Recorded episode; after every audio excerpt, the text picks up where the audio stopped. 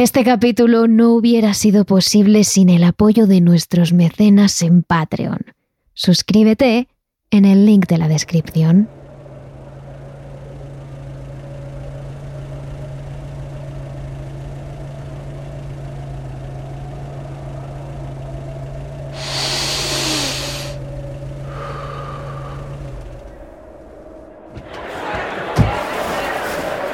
Ed Warren bajó del coche unas manzanas más allá.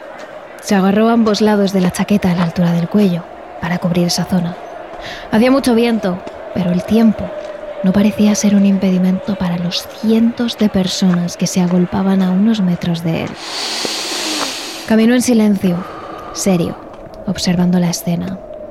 En Bridgeport, Connecticut, Estados Unidos, la mayoría de la gente ese día no estaba en su casa. Todo el mundo se había reunido a las puertas del 966 de la calle Lindley. Algunos habían acampado en los alrededores de esta. Otros habían montado puestos de comida ambulantes. Una gran hilera de periodistas y fotógrafos formaban una barrera a uno de los lados de la casa, en primera línea. Todos buscaban la exclusiva. Ed Warren siguió caminando. Unos pocos reconocieron al parapsicólogo y le facilitaron el paso, pero la mayoría seguía con la atención puesta en aquella pequeña casa. Un bungalow de un único piso, con una pequeña sala de estar, una cocina, un baño diminuto y dos habitaciones en las que cabía poco más que una cama. El hombre se detuvo a menos de un metro de la puerta. Unas pequeñas escaleras oscuras con dos cisnes de piedra adornando a cada lado le daban la bienvenida si podríamos llamarlo de algún modo. Ed Warren se quedó mirando una de las ventanas situadas a ambos lados de la puerta durante unos segundos. De pronto, algo duro y pesado golpeó el cristal dejando una marca. Algunos gritaron sorprendidos y señalaron hacia el punto donde había chocado aquello que fuera. Otros sacaron sus rosarios del bolsillo y comenzaron a rezar. Ed seguía con la mano puesta en el cuello de su chaqueta, impasible, Cualquiera que le hubiera visto parecía no haberle importado lo más mínimo aquel fuerte golpe, pero realmente, debajo de aquella mirada seria, estaba un hombre asustado. Sí, estaba inquieto. Sabía que este caso era mucho más fuerte que todos los demás. Ed Warren era plenamente consciente que se encontraba ante una de las casas con más actividad paranormal del momento y podríamos decir que a día de hoy sigue siendo así. Hablamos del caso de la calle de Linley en Bridgeport, uno de los peores que existen e incluso nos atreveríamos a decir que se trata de la casa más embrujada del mundo. Terrores nocturnos con Emma Entrena y Silvia Ortiz.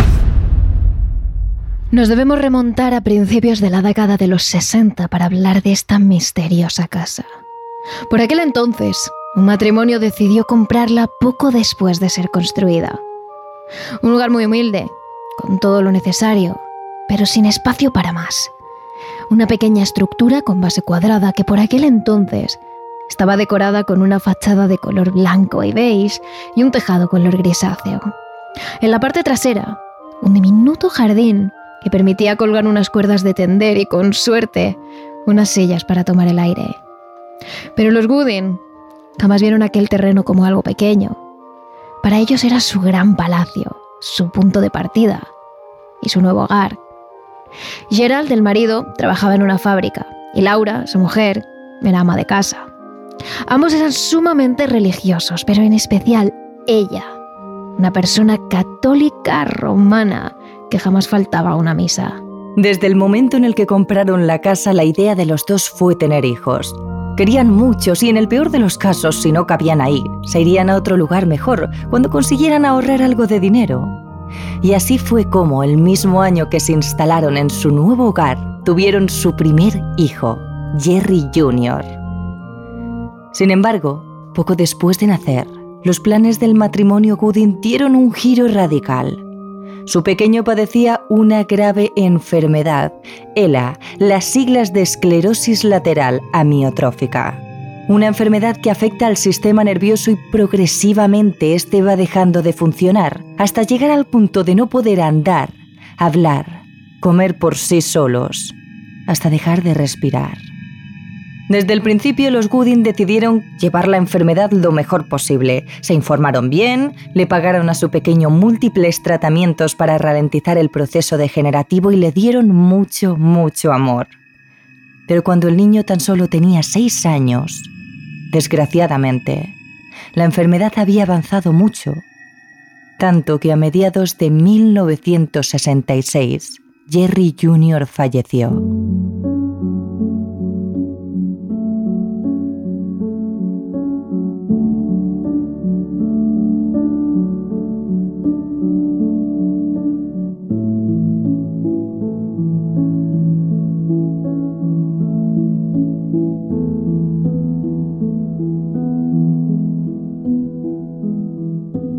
Tras aquel duro golpe, el matrimonio no quiso tener más hijos.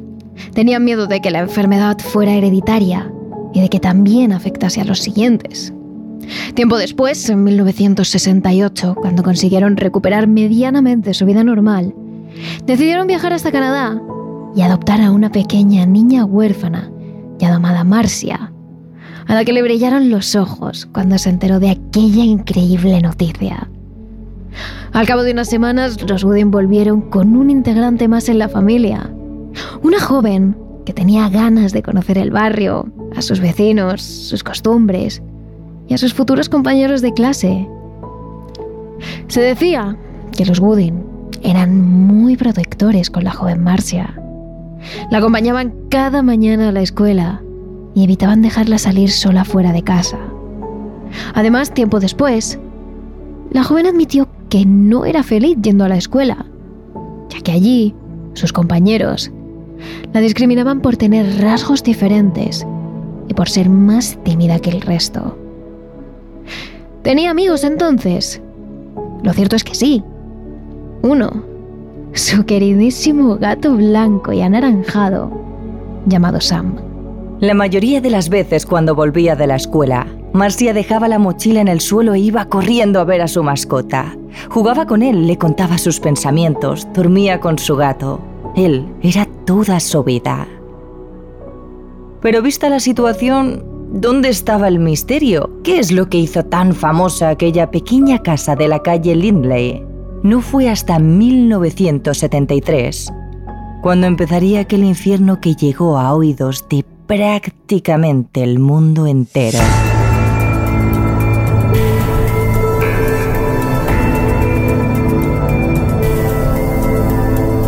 Según algunos periódicos, porque sí, esto tuvo una gran repercusión a nivel mediático, los Goody no empezaron a experimentar sucesos extraños hasta diciembre del 73. Por aquel entonces simplemente fueron cosas aisladas, algún golpe seco que despertaba a la familia en mitad de la noche, el leve movimiento de una puerta, fallos de luz, cosas que realmente no se podían achacar a una entidad paranormal. La familia tenía claro que eran sonidos o fallos aislados y que absolutamente todo tenía una explicación lógica. Y así pasaron prácticamente un año entero. En octubre del 74, una de las tardes en la que la joven Marcia volvía a casa, el matrimonio Goodin empezó a inquietarse al ver que, llegada la hora, su hija no había regresado del colegio. Al poco rato, cuando Gerald estaba a punto de irse para allá a ver qué ocurría, el teléfono sonó y nada más descolgar, Laura se quedó pálida. Los compañeros de Marcia habían pegado a la joven a la salida del colegio. En concreto, uno de ellos tuvo la brillante idea de situarse detrás de ella y darle una fuerte patada en la espalda. Algo que hizo chillar de dolor inmediatamente a Marcia y a los pocos minutos llevarla a urgencias en el hospital.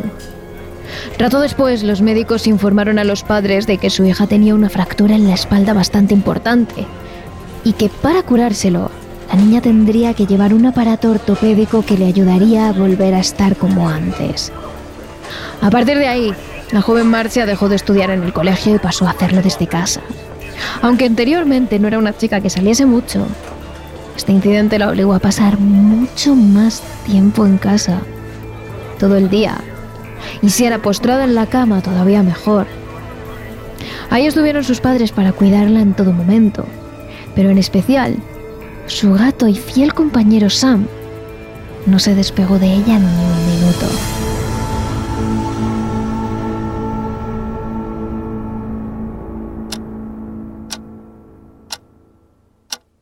Un domingo 24 de noviembre alrededor de las 8 de la mañana, todos los Gooding dormían.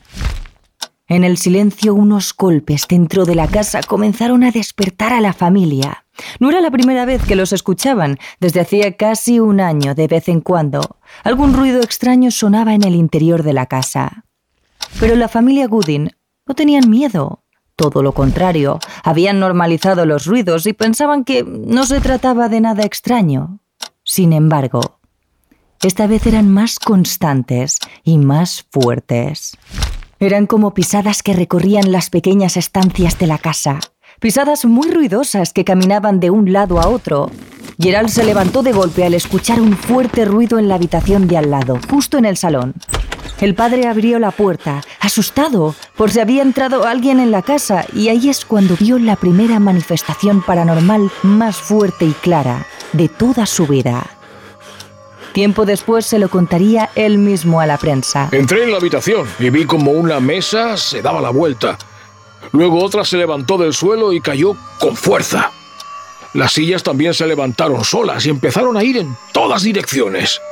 No había nadie en la habitación más que yo. Laura, que se había levantado segundos después, también presenció aquella escena.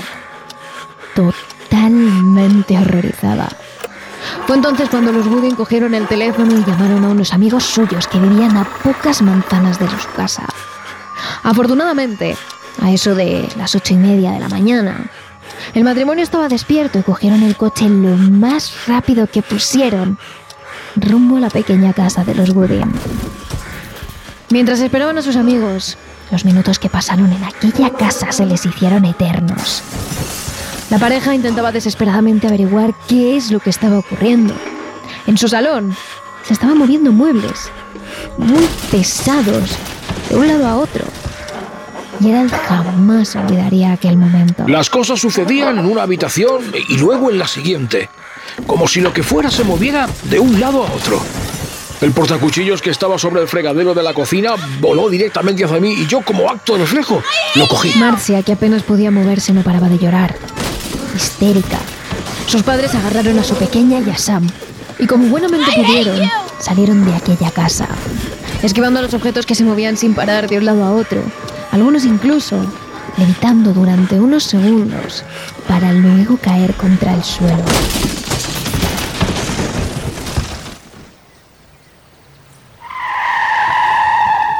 Cuando los amigos llegaron a la casa y abrieron la puerta, se encontraron el interior hecho un desastre. Mesas volcadas, los cubiertos esparcidos por todo el suelo, el gran televisor estaba hecho añicos, absolutamente todo fuera de lugar. Entre los dos hombres agarraron el pesado televisor para volverlo a colocar en su sitio. Pero cuando lo estaban haciendo, se dieron cuenta de que otro televisor portátil algo más pequeño y situado unos metros más allá comenzaba a balancearse por sí solo. Los gritos de desesperación y los llantos de Marcia alertaron a un policía fuera de servicio que paseaba cerca de la casa. Era John Olsworth, un vecino de la zona que se acercó en cuanto vio a la familia Gooding completamente descompuesta. Estos, en cuanto le vieron, comenzaron a hacerle señas desesperados porque les ayudase. Cuando el policía entró en la casa vio con sus propios ojos cómo el frigorífico se levantaba varios centímetros del suelo, giraba en ángulo recto y volvía a colocarse sobre las baldosas. Pero eso no fue lo peor. Segundos después, el propio policía recuerda que también vio cómo la televisión volvía a moverse, empujado por una fuerza invisible. No había nadie a mi alrededor. Vi claramente cómo el televisor flotó en el aire y luego cayó en el suelo. Me acerqué para ver qué era lo que había provocado su caída y no vi nada. A los pocos segundos el propio televisor volvió a colocarse en su sitio. El agente de policía salió rápidamente de la casa y avisó a sus compañeros. Los refuerzos no tardaron en llegar. Cuatro agentes más en dos coches. Algo aturdidos, los hombres entraron en la casa para comprobar si lo que decía John Holsworth era cierto. Pero ni siquiera les hizo falta cinco minutos para ver cómo los objetos pesados de la casa se movían totalmente solos. Eran lanzados contra el suelo y algunos iban directamente hacia los policías. Temblando de miedo y sin saber qué hacer, los agentes avisaron a los bomberos de Bridgeport, temiendo que las líneas de gas y electricidad aflojadas pudieran poner en peligro a todo el vecindario. Pero después de hacer una investigación y encontrar el lugar seguro, el subjefe de operaciones, Frederick Trewin, vio algo que le sacudió mucho. Una silla de cocina saltó delante de mí, dos pies en el aire y cayó hacia atrás. Y no había nadie cerca. Además, los bomberos pudieron ver perfectamente cómo los platos de comida comenzaban a temblar, como si hubiera un terremoto. Pero no era así. Los cuadros se descolgaban de la pared con fuerza y estallaban contra el suelo. Las televisiones se caían y un pesado sillón de cuero levitaba en el aire a unos 15 centímetros del suelo. En un informe de 22 páginas elaborado un año después del incidente por un estudiante semiprofesional de Bridgeport, aparecen los registros de la policía en el que se afirman que los agentes vieron cómo el frigorífico se levantaba del suelo una televisión de 21 pulgadas también levitaba y daba vueltas, y cómo los objetos colocados en las estanterías vibraban y caían al suelo.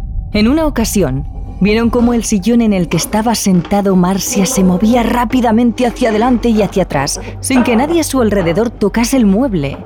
En total, varias patrullas de policía y unos 10 bomberos llegaron para presenciar el acontecimiento.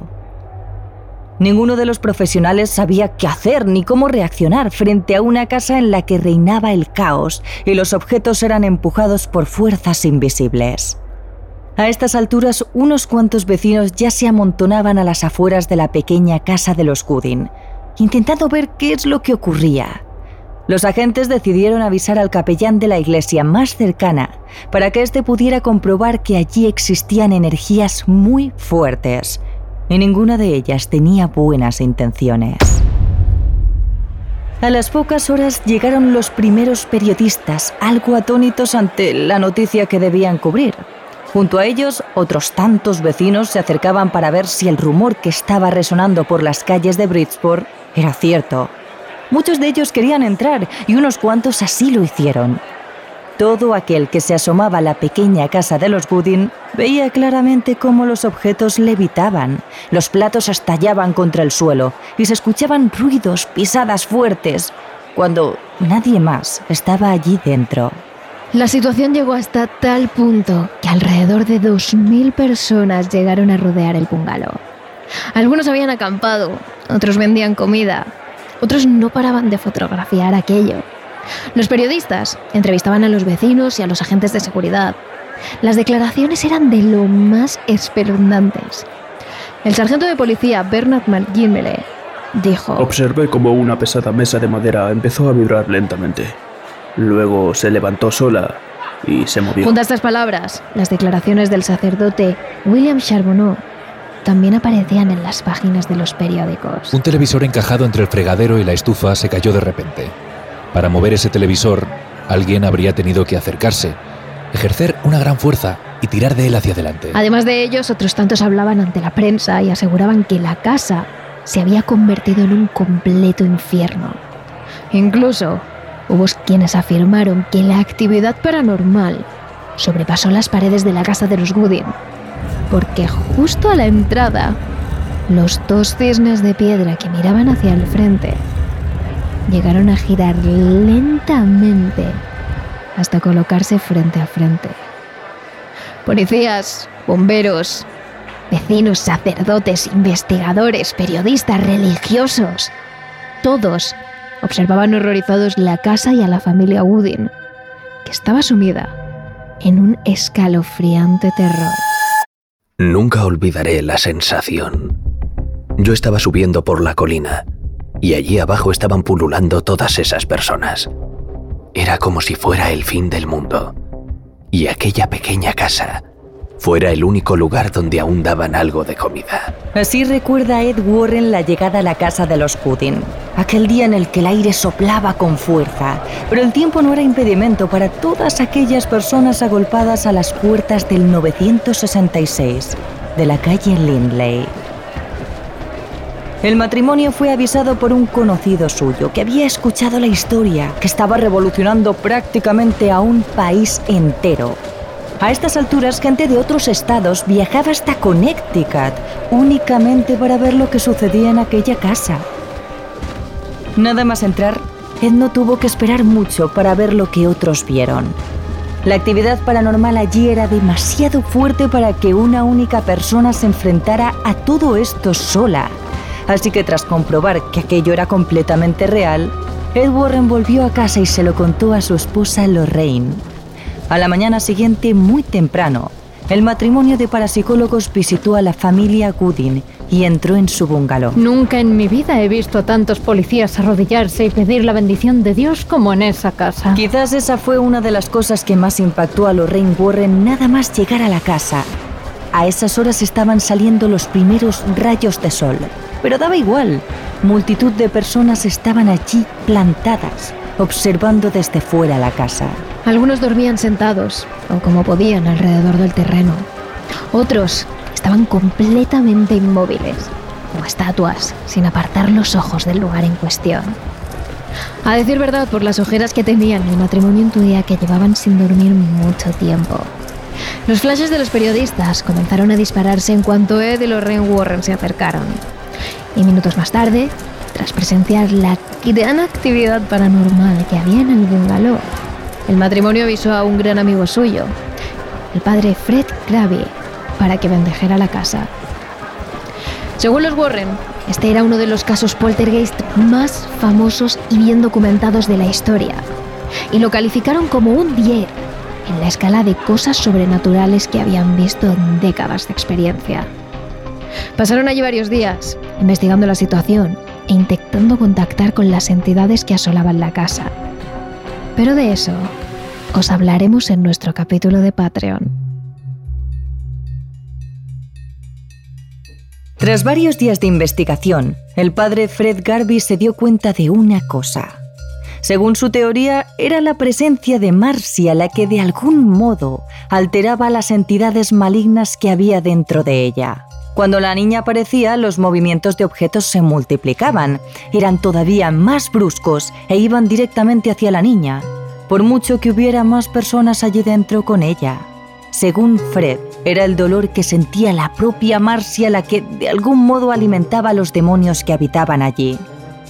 Incluso llegaron a afectar directamente a su fiel amigo, su gato Sam, que según dijeron algunos presentes, llegó a pronunciar palabras en otras lenguas como si estuviera poseído.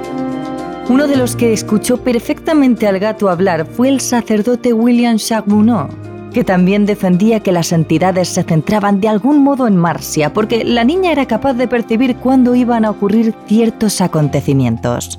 La cuestión es que una noche en la que el sacerdote bajó al sótano, escuchó una horrible voz que cantaba villancicos. Horrorizado, el sacerdote entendió lo más rápido que pudo la luz y poco antes de que la voz se callara, observó cómo ésta parecía venir del gato blanco y anaranjado llamado Sam.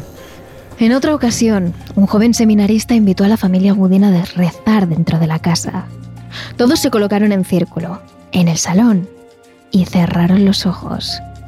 Tuvieron que concentrar toda su energía para posteriormente empezar a rezar. A los pocos segundos de oración, una sombra negra y gigantesca comenzó a aparecerse ante todos. El seminarista cogió a la joven Marcia en brazos y salió de la casa lo más rápido que pudo. Los allí presentes aseguran que aquella sombra negra siguió a la niña hasta la casa del vecino. Pero cuando ambos entraron, sorprendentemente, desapareció.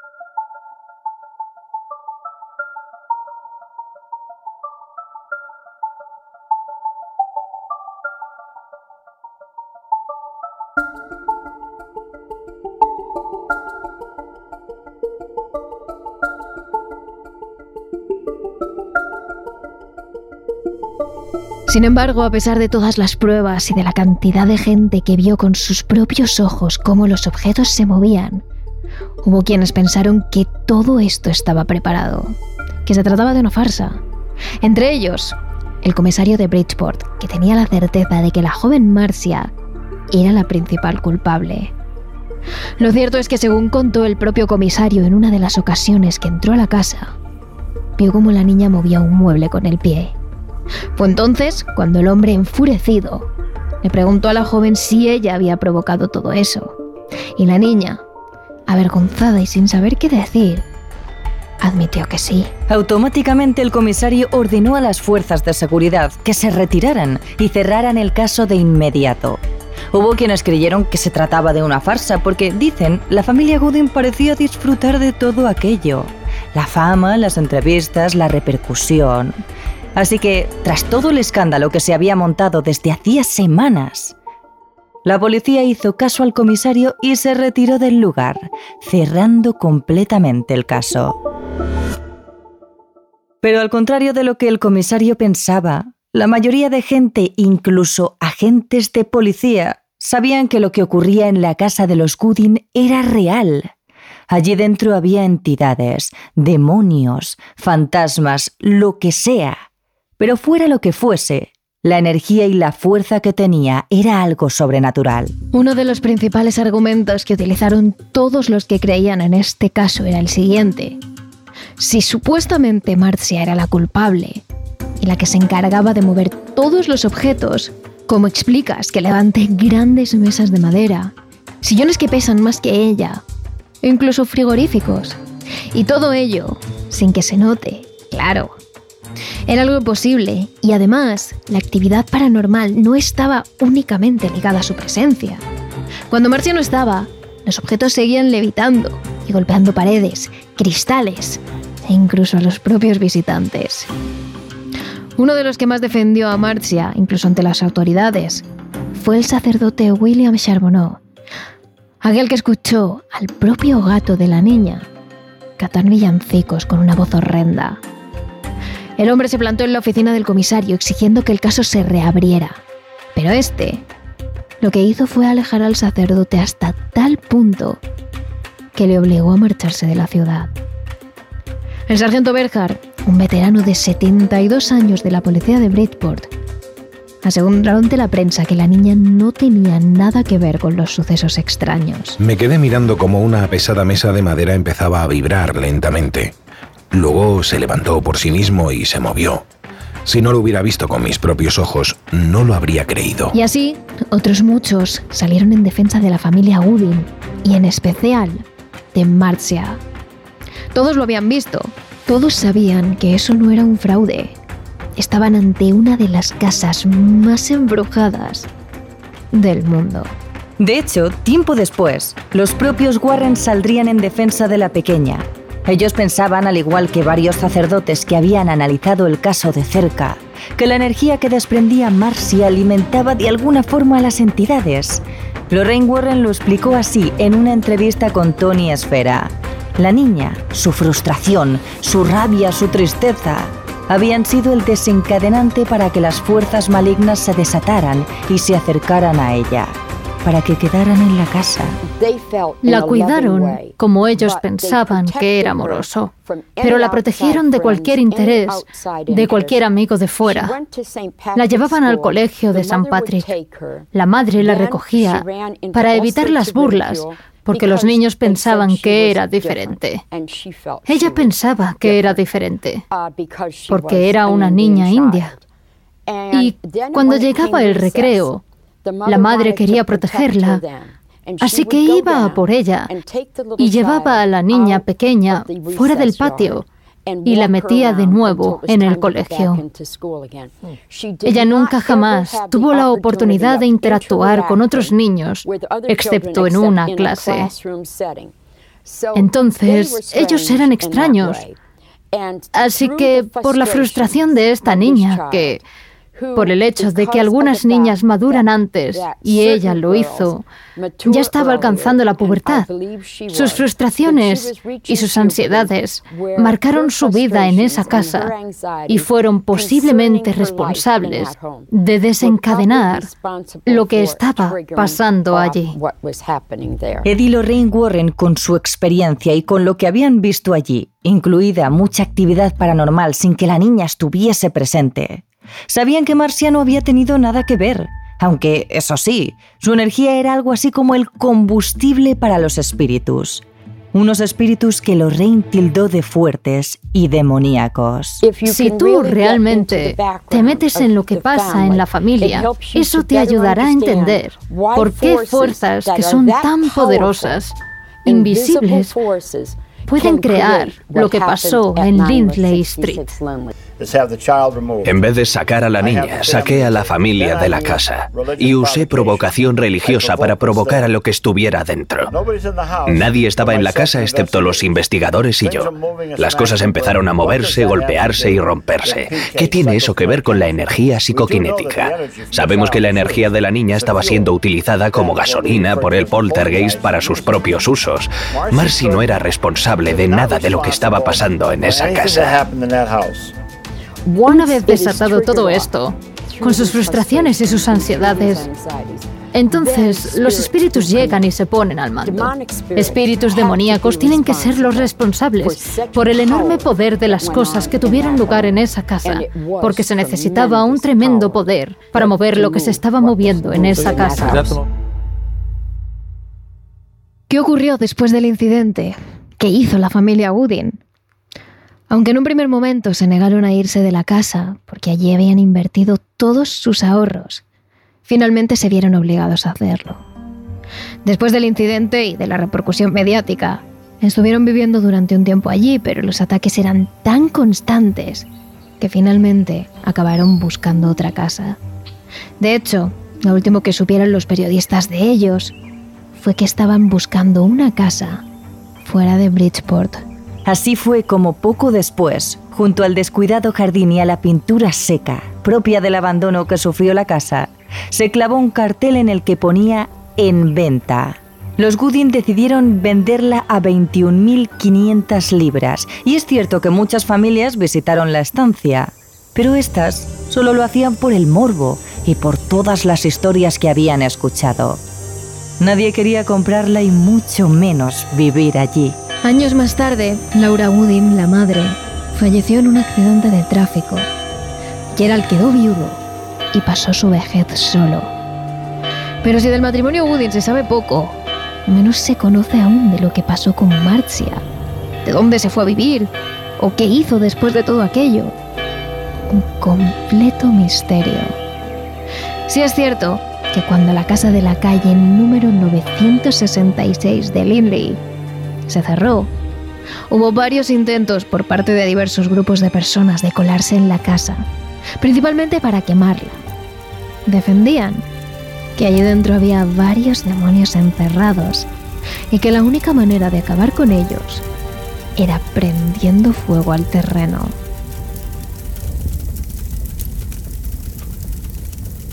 Pero ya sabéis que esta historia no queda aquí.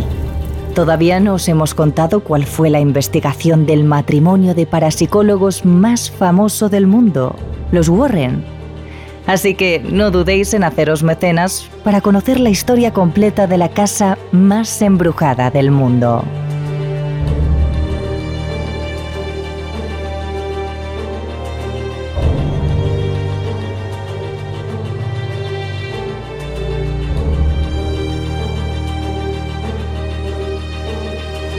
Y tampoco os olvidéis de seguirnos a través de nuestras redes sociales. Somos arroba terrores nocturnos barra baja TRN en Instagram y TikTok y arroba terroresn en Twitter.